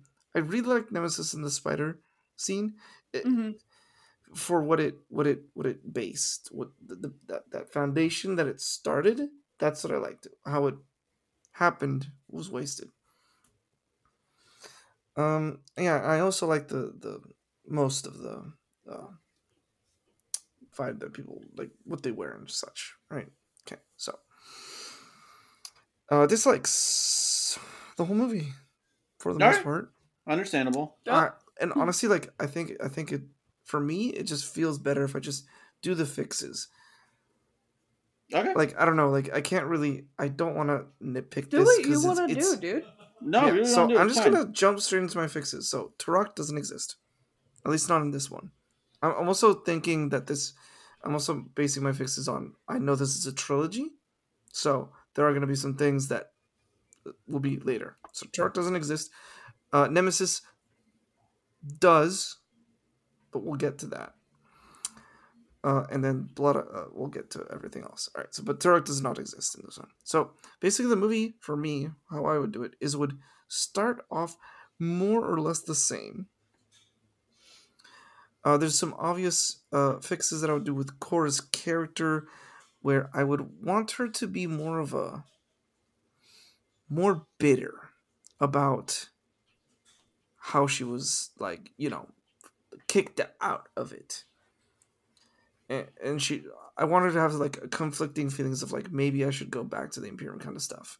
Because i feel that would be very very interesting. Very I get interesting that. dynamic there. Um but it starts off the same with noble coming down and doing his whole thing. Uh kid eyeballs goo- googly eyes girls. That's fine. Robot. Super cool. Whatever. Uh take out the sexual assault scene though. Uh, something else. I don't know. But basically you do learn that Cora's an adept fighter because of her time in the Imperium, and she kind of beats them up because they're being assholes. And then, uh, basically, same thing. Daario Naharis goes with her. They need to get some help for the village, and I also want her to not to actually like have a little bit of like. I've been with this village for two years, like, and I've kind of beside my better judgment, I've kind of grown attached to these people. So like, even if like nothing brings of it, I still want to do my best and protect them. Maybe we'll just survive and just live our life here normally. I want her to have that kind of vibe a little bit also. I don't know. It's a lot you could do with Cora because there's nothing there. Yeah, she's a blank canvas. Yeah, and I kind of I kind of liked uh, Gunner for the most part. Uh, well, like his aesthetic at least. Uh, I had no problem with it really. Um. So they would get to Mos Eisley. They would meet, uh, Kai. Right, and basically they get on the ship, and they, they they start flying to. I don't know. I think the first person to pick up that makes sense would be Titus. I think, because she, because, because Cora already knows Titus, because uh, he was he was part of the Imperium also, right? Yes. Yeah. So I, I think it would make sense for Cora for them to go to Titus. But wait, there's there's a travel time here. In this travel time, you get to learn more about Kai, and Kai rises up Cora and Kai and Gunner also interact, and you get a lot of Kai in this travel time. A lot of like his motivations and all that. He's still a smuggler. He's, you know, like doing this just because I don't even know what his motivation was in the first place. I don't know. Bounty hunter? he's a bounty hunter. Oh yeah, like oh yeah, yes, that's right. He's a bounty hunter. So like we get we get some weird like vibes from him, but he's still pretty cool and open to help, and he's like, "Hey, it's something new." Uh, but first sign of trouble, I'm dipping. Um, kind of kind of things. So you get you get that thing from Kai, and I'm like, okay, well, at least he's giving them transportation, and maybe when they get Titus into the Blood Axes too, they'll find their own ship, and he can go on his merry way. Uh, but they're gonna be Titus. I still want the gladiator stuff. I'm sorry, because I I think that that him going back to the gladiator stuff is just way too funny. And yes, I do want them to get to the gladiator arena. And when they show up, uh, Titus is down fighting, and we get a little bit of his fighting scene. We get a little bit of the gladiator stuff, and uh, once once it's over, that's when they go down. Girl cleaning him makes more sense, and then they uh, Co- Cora kind of coerces him to join in very uh, questionable like imperial loyalist kind of terms kind of shit? What like, do you mean? like she she coerces him in a way that since he's also was imperial like she uses kind of like wordplay and stuff like that to make it seem like or i don't know like i just want it to be a little bit of like oh is she still like loyal to the imperium? Just like using his using those words that she knows will coerce him just to get him on and then change kind of thing. Oh, okay. So she might be tricking to, him. Yeah, she might kind of tricking him. And then they will go to um from Titus they'll learn about the what the blood axes that planet that they're supposed to be at. And uh during during this travel time is when you find out more about Titus and more about Cora's backstory. This is where Titus, I guess, will get will give Kai and Gunner more story on Cora. Well, Cora, because it makes sense. Cora wouldn't share what mm-hmm. happened, and and Titus gives the story of like, yeah, she was imperial like me. She was the person. She was great personal bodyguard. She she was raised from a child. She wasn't born into the Imperium, but he doesn't know how she got part of the Imperium, got into the Imperium, basically she was very high up, very good stuff. Personal bodyguard to the daughter who died, and he explains that like yeah, she was basically uh, exiled because she didn't do her job as a bodyguard. And we get Titus, we get more Kai and more characters interaction interacting with each other. Like I want the travel time to be a major part of the movie of you know the crew getting together and getting to know each other maybe a little bit of scuffles and such disagreements and whatever Um, but they are traveling to that planet. They get to that planet, and uh, they they meet the Blood Axes, uh, both the guy and the girl. And so this plays out completely differently in the way that uh, they try to tell the Blood Axes like, "Come on, we got our our people to help on this moon and such."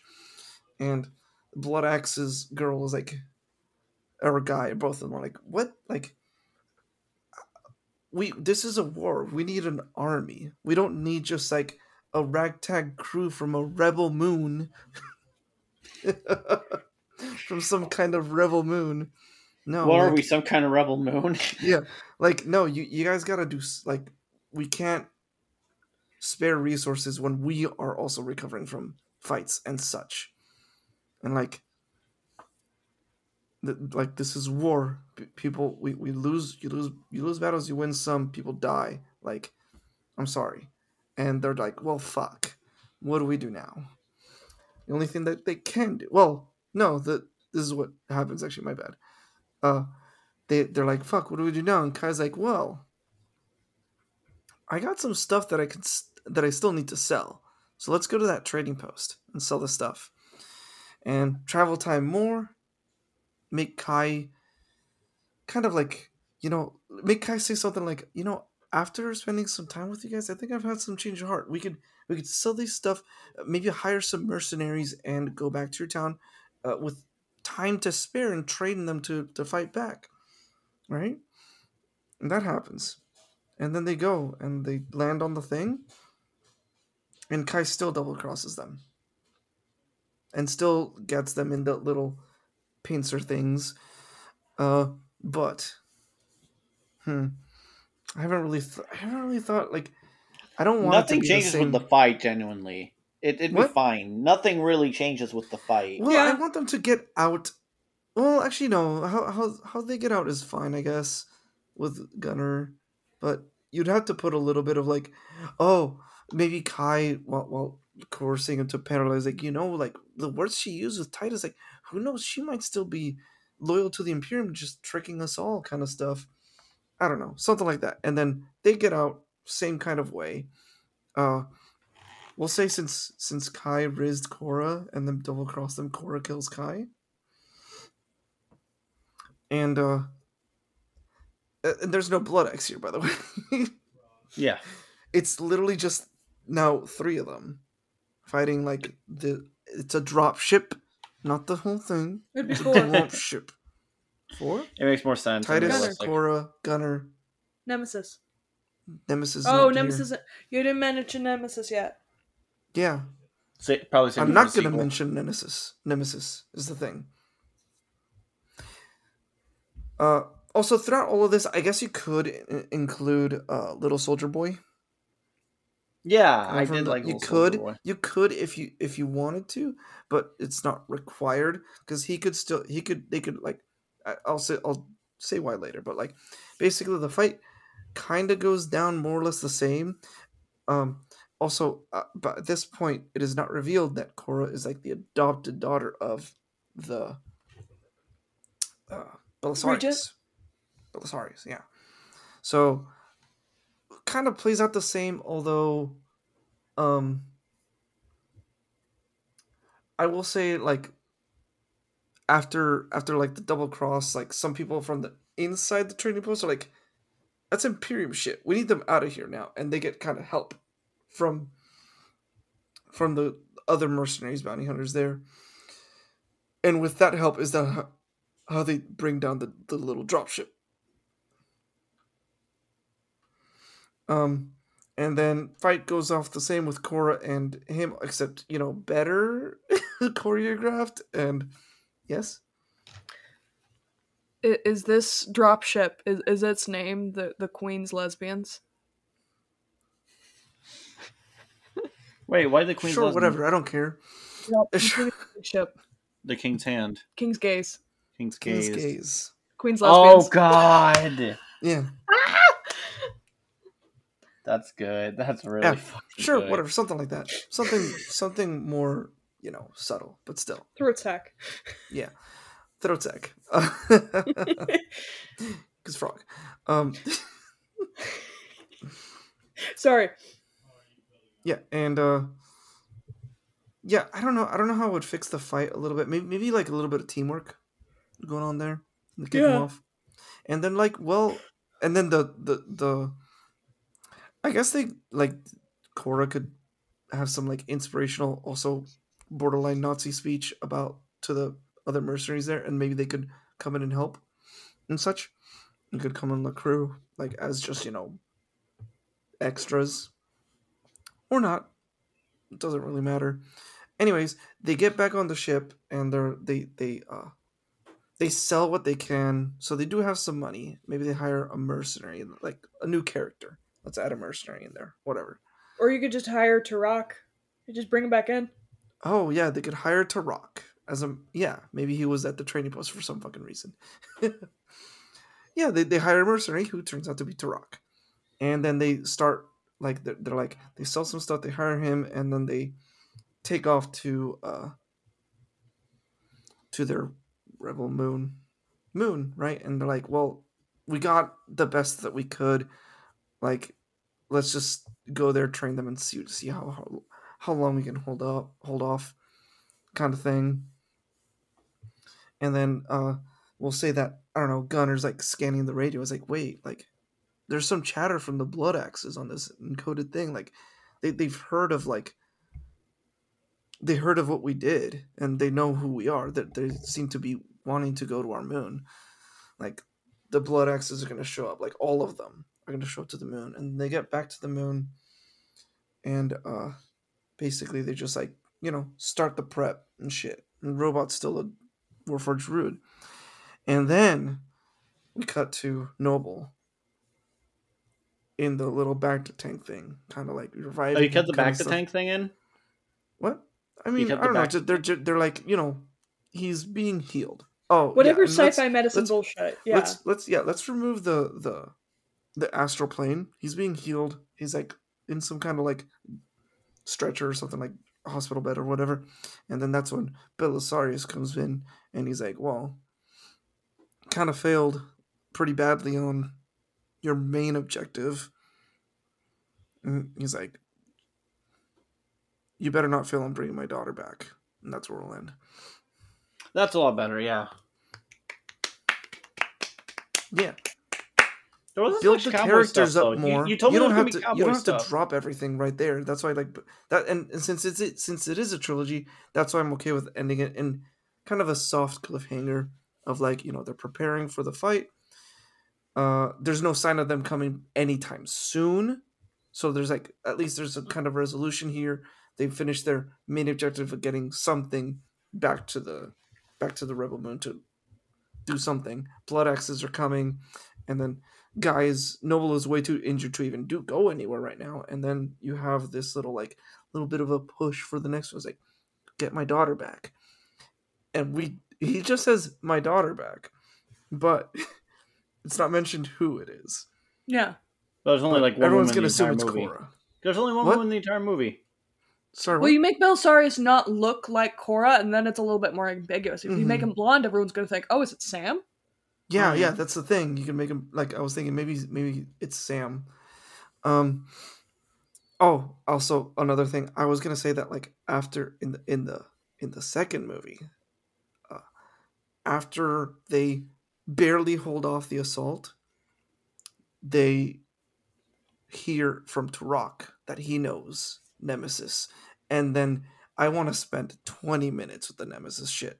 Because there's so much shit you can do there with like Nemesis' backstory of losing her daughter, the spider losing the, her children, the spider kidnapping the kid, and just like that whole like so much I almost got the shit impression- right there. I got the impression that the Spider Lady Harmada, uh, that was not the first time she had taken a child. I felt like that Mm. was like a long stint, and it was Nemesis and Harmada, like superhero to villain kind of. I would That was I would climax. I would Batman definitely Joker. make it that it is Harmada's first offense. A hundred percent. Because I want I want there to be like because because Harmada's children died and she's like, you know, native to the planet and all these people built around her and then she loses her children because of that. And it's just like I, I there's so much like heartbreak here that you can work with, especially Mhm. where like with Nemesis like uh, relating with her that she lost her child too, and just like so much shit there, and like, oh, I'm not a good writer, but a good writer can just grab that and be like, oh, this is good. Let me make some people cry. Because that's what I want. Uh, Nemesis' thing, I really, really, really liked, and I was so disappointed that they wasted it. I would I would like a movie like without all this bullshit, just Nemesis. Yeah. Mm. Yeah. And she still looks like an, like an inquisitor, by the way. Yeah. but that's in the second movie. I'm surprised. I was expecting more cowboy shit, Ed. Hmm? I was expecting more cowboy shit from you. More cowboy shit. There wasn't as much. Well, I, I want to keep it like, you know, loyal to the to the original story. I don't want to just like Fair completely go super cowboy and you know just like insert my cyberpunk story that I have in my head into this movie. Fair enough. But yeah, I like the Kai betray, betraying them though. It, it just Yeah, needed that- more Kai, and Mhm. that's why I Yeah. wanted Kai to be like, oh, you know, change your heart. But no, he still fucking backs. them. So you feel something. You're like, fuck you, Kai. Yes. Uh I did say get rid of the magic. Uh instead of astral plane, it's basically uh Belisarius plugs his brain into thing and then they plug uh Noble's No, brain. Brain cyberspace. into the same I- thing. That's what I thought was what happened. But yeah, then they, me too. But at then, the, but then they, but then the subtitles were like astral plane, and I'm like, What? fucking what? yeah. I was also, uh, yeah, I did mention the daughter, but no mention of her magic powers yet. Not that's in the second movie. Because there, there's so much you can do. Like, you have a whole trilogy to work with. hmm Like you can use the first one to build up some characters. If you can introduce a second one, another one in the second, you already have all of these kind of built up. Like give them more time, and Nemesis is such an interesting character, and then you can really develop the plot and all the little twists and turns in the second movie, and then the third is like you know the conclusion, the climax conclusion kind of shit. It's so easy to structure a trilogy, and they just put too much in the first one, in my Yep. opinion. Way too much. That makes me start for Mhm. the second and third because I know Snyder. He's And gonna like- keep building and building and building and building. And Yeah, and if he if he doesn't keep building and like you know he develops the characters more in the second, like the pacing will feel a little bit off to me at least. Oh yeah, for sure. it's too So late already for him to have all this shit, in the and then it just kind of we have all this like good shit, big shit, and it just kind of will sit in the sideline as the second movie plays, and then it'll. It's Ed, the, it's not se- good. the the second one's coming out in April. They already filmed everything. So yeah, I know. Are we gonna do this for You the second? there's a I lot of magic that happens in the editing room. So Yeah. Supposedly Ryan Gosling had a lot of lines in Drive. Editing kind of cut it out. They cut out no a really funny joke in Barbie with Ryan Gosling. Yeah, I think I know Uh, the yeah, joke I, too. I think I heard about that. But yeah, Uh, when Barbie that's- punches the cop, he scream. Yeah, oh he'd he'd scream. yeah. He did his Ryan Gosling scream, and then they cut the, to the nice guy scream. Oh, He ca- they they had it, and then it cuts to Barbie in jail. But they were like, well, "We can't have the scream and the cut too. We have to pick one." And they did the cut too. Wait, what? You Yeah. can't have Bar- Barbie punching the cup, Ken going ah, and then just cut to them in jail. Like, Yeah, you can be even have it like start to, and then you don't hear. Yeah, see well, no, him. we no, you No, no, you have you- to you- cut it off halfway. Yeah, you have to cut the screen. Yeah, you, obviously, like the, I would think Perfectly cut have to cut the yeah. scream halfway. Just ah. So, Uh-huh. what did we rate this? Because I'm giving F. D minus. what'd you say? Ruthie? D minus. Okay, yeah. Because I want my Fs to mean something, and I don't think this is quite worth the F. Because there's just a lot of. It's like an atom. There's a lot of nothing in there. Yeah, A lot more nothing than something. The way I described it to to my friends is that it, it just felt it also felt just like just a bunch of random shit slapped together and just like put together. Like Yeah, it felt like AI sci-fi. Yeah, it, there was, and the biggest issue was with that was like there was no character development for the crew that they built at all. hmm Yeah, it, it it was soulless. Mm-hmm. Like they didn't have to include all this shit from like Cora's backstory and like her being the daughter of Belisarius at all in this first one. They just had to have that one. We need to hold off them when they come to attack us. That's all they needed, and you can add little hints there and there, but you don't need to tell me that. Also, yes, uh, the opening scene is still vagina shit. Yes, it has But to be. Literally, mm, a, just a little bit of of the narration, just like setting up like not not super backstory, but just like hey, Imperium, King Queen daughter, daughter was great. They got assassinated. Here you go. And and like with that, there's like all the there's a power struggle with like the The leading region. generals or whatever, regents and uh, multiple regions and stuff. And Belisarius is the most powerful, and in looking to be the new king, looking to do to be the new Padishah emperor. You know, it's crazy because I in in the book, it said that the emperor is seventy, but looks no older than Leto Atreides, And we're getting Christopher Walken. Christopher Walken. Christopher Walken. Yeah, Well, 'cause, he's the supposed to be Spice- like a the full on Spice is redhead. supposed to. He yeah, he's supposed to be a redhead. What yeah. if they de-age Christopher Walken? No, we saw the trailer. we already saw. I didn't see the Walken. trailer. Right. He, he looks just like Christopher Walken. All right. Um, It's gonna be yeah, interesting. he's supposed hear to be a redhead, and he's supposed to look around thirty, a little bit older than thirty. and he has just enough spice in it. That the reason is he has just enough spice in his diet, but not enough to dye his eyes. Hmm. Yeah, because the, the spice extends your lifetime too. So what have you guys? Anything new with you guys? I know Ruthie's gonna say. My computer's dead. Current Yeah. SSD died, and this is the one that had Windows. I have another s- solid state drive, but it doesn't have Windows, so it doesn't work. Anything? Yeah. Uh, other than that, I don't know. Magnus Archives. Listen to it. It's pretty good. Ed, where- where where are you, where are you at right now? Uh, season three, at the very beginning. Just started season three. Isn't it good? Like that whole bit, like from seventy seven to like Yeah, 80, 81, just It's 80. mm. Yes. Let's 80, talk yeah. about a. it's really good. But like, okay, if you, if you do if you do listen to yeah, you're talking about another podcast. Okay, whatever. Blue Eye Samurai, very good that was show. a joke, Ed. You're fine. Blue Blue Eye Samurai Samurai? it's good. No, Very I'm good. talking about the pot. The Yeah, Magnus pot. You're yeah. fine. very very good i highly recommend it um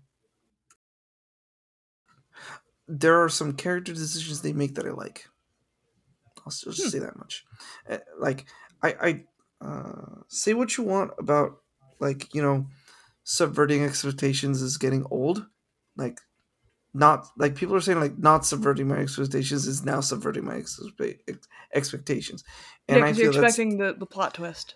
that's still I still don't feel that that's true. I still feel like everything's still way too marvelized and everything's still playing it way too safe. That that there are some good subversions and Blue Eye Samurai does it very well uh, on, on on a specific one very specific scene. No. Two two scenes, two scenes. Yeah. Okay. I highly recommend it. Uh, you can go next, Ruthie. I know what you're gonna say. Um, so for Christmas, Hector and I both. We didn't just get one copy, we got two, and not for the reason you think, it's stupider. We got two copies of Baldur's Gate, one on Hector's laptop and one on the PS5. Not so we could play together, we play together on the PS5. I'll be able to mod it. Also, we'd be fighting for PS5 time all the time. So Yeah. And I Mhm. can't run it on my laptop. if you're enough, okay. and uh also a really cool awesome lovely person maybe in the podcast with us who's to say really got me a really fun ttrpg uh, of another podcast that's also very good uh the old gods of apple uh, old gods of appalachia the tabletop play, uh rpg the game looks super fun i am manhandling my d&d group to um, force them to play it with me and i Mhm. cannot wait She's Thank you, ready, Boomer. She's ready to take a break from D and D. i need a little break I am ready to take a big break, but I'm two thirds of the way through my campaign and I can't stop. So I'm just gonna keep it going. So yeah, um, Uh, I recent uh, the three of us went to a really cool concert. we did. Uh, if anyone knows Shawn James, uh, Through the Valley, The Guardian, uh, The Last of Us Two. Have you seen the original trailer for The Last of Us Two, where Ellie sings that one song? I, yeah, the guy who sang that. Uh, I feel like there was a, if there was a folk buddy cop movie. Hear me out. I know this sounds weird, but what the fuck? Keep going. if there was a buddy cop music, but it was like folk, like folk country kind of vibes, it would be Shawn James and Hozier. What do you? Oh, Buddy Cop, but a serious movie. Bu- buddy cop, but without the cop, and they're both like music folks, folk country. You country. can have like two bandits type- running away. Okay, here's the vibe. oh my I'm gonna reshoot a movie that doesn't exist. you- you- you- Shawn no, James This is, is this is your this is your elevator pitch. This is my elevator pitch. Uh, Shawn James is a cowboy outlaw running from the law. He falls into a bog, pulls a man out of the bog. It's Hozier. That's my movie. so like how Q how QE finds Jeremy in our campaign. No, because it's not in a barrel. He's just in a bog. know. Like full, whole ass in a bog. He'd be dead. Oh, in a bog. So- Oh. so- so- no, so- he's a druid. He's like a druidy bog man. Shawn James and the Bog Man. Okay. yeah. John James and the bog. Man. That. Okay. right, elevator pitch over. That was But that yeah, was go. sentence. It was amazing. He had a. He had a. He had a uh, an organ. He had a uh, He acoustic. did, did not touch the organ though. I don't. I don't know if the organ is still like. It, operational. yeah, Yeah. it is. It was fucking massive though. It was like the too. ones that we saw when we were in London. Yeah. A little smaller, not by much. Well, except for that one in London, that was big, gigantic. Most most of the ones that we saw were pretty. There was massive. one that was like two stories. I'm pretty Well, sure. Well, one was the throughout the entire church. Yeah. Yeah. Yeah, I know about that one. The one that just like goes around the entire church. Yes. St. Paul's, yeah. Yeah. We didn't get a Yeah. chance to hear it. Sadly. Um, We're Unfortunate. gun deaf. Um, yeah, I'm gonna go deaf at that metal concert, February sixteenth. Nice. Fit for a King, Devil Wears Prada. Definitely gonna go deaf there. But I- I'll, I'll bring some earplugs just in case. Just in case. There's earplugs. There's special earplugs where you can wear them without. uh You can still hear perfectly. They just protect the one part of your ear that you need to protect. Mm, I'll look into those. Anyways, so yeah, that's it. Uh, hey, who's the next one? I think it's Hector, or is it Ruthie? Uh, after I had an idea for an off uh, for an off uh, brand idea. Okay. Uh, it's New Year. Should we look back at the top ones of the year? I don't want. year? I don't want to listen to you guys fight. We're not gonna fight. Started I still, fighting in the I still chat. did to watch a, a bunch of a bunch of movies that just came out. Okay, so for- no, What if we like- just did the the Isaacs again? we'd have that's a lot of work Okay. Yeah, because we have to do best for different categories. We have to watch more movies. Arguably, no, we can just we can just do like a top ten thing, kind of thing. yeah, we're not gonna actually fight. I just jokingly fight with that in I still group I still want to watch like Poor Things and Maes- Maestro. And I want to see Poor Things also. at least Maestro's on Netflix. Which one? Uh, Maestro.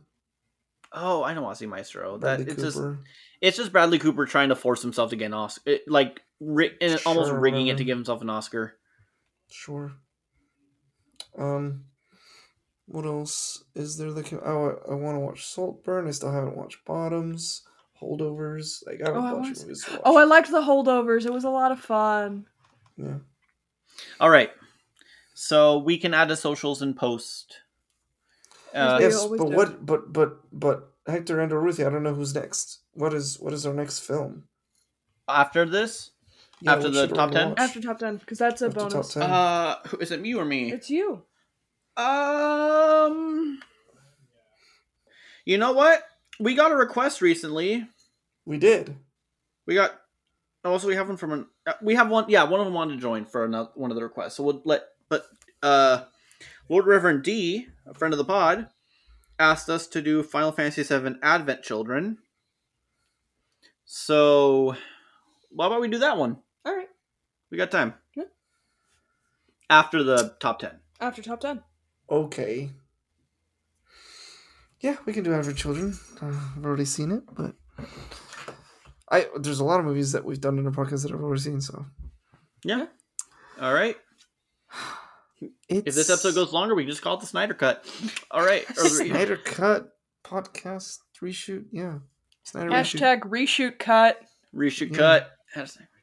All if right. if if the social post for this episode gets ten likes, I'll post the reshoot cut. Just I can actually add. version. I can. I can actually. No, no. I got an idea for the reshoot Hmm. cut. All right. I'll talk to Hella afterwards. Okay. Goodbye, everyone. Goodbye. Goodbye. Today's film was Rebel Moon, directed by Zack Snyder. The screenplay was written by Zack Snyder, Kurt Johnstad, and Shay Hatten. Zack Snyder was also the cinematographer. Now, even though we don't necessarily like this movie, we do hope you go show some love to their various social media accounts. They did make a movie, which is more than we can say here. Now, our next episode will be our top 10s of 2023. Place your bets on what, what might happen. My money is that Hector and Ed are going to gang up on me for uh, some of my hot takes. Goodbye.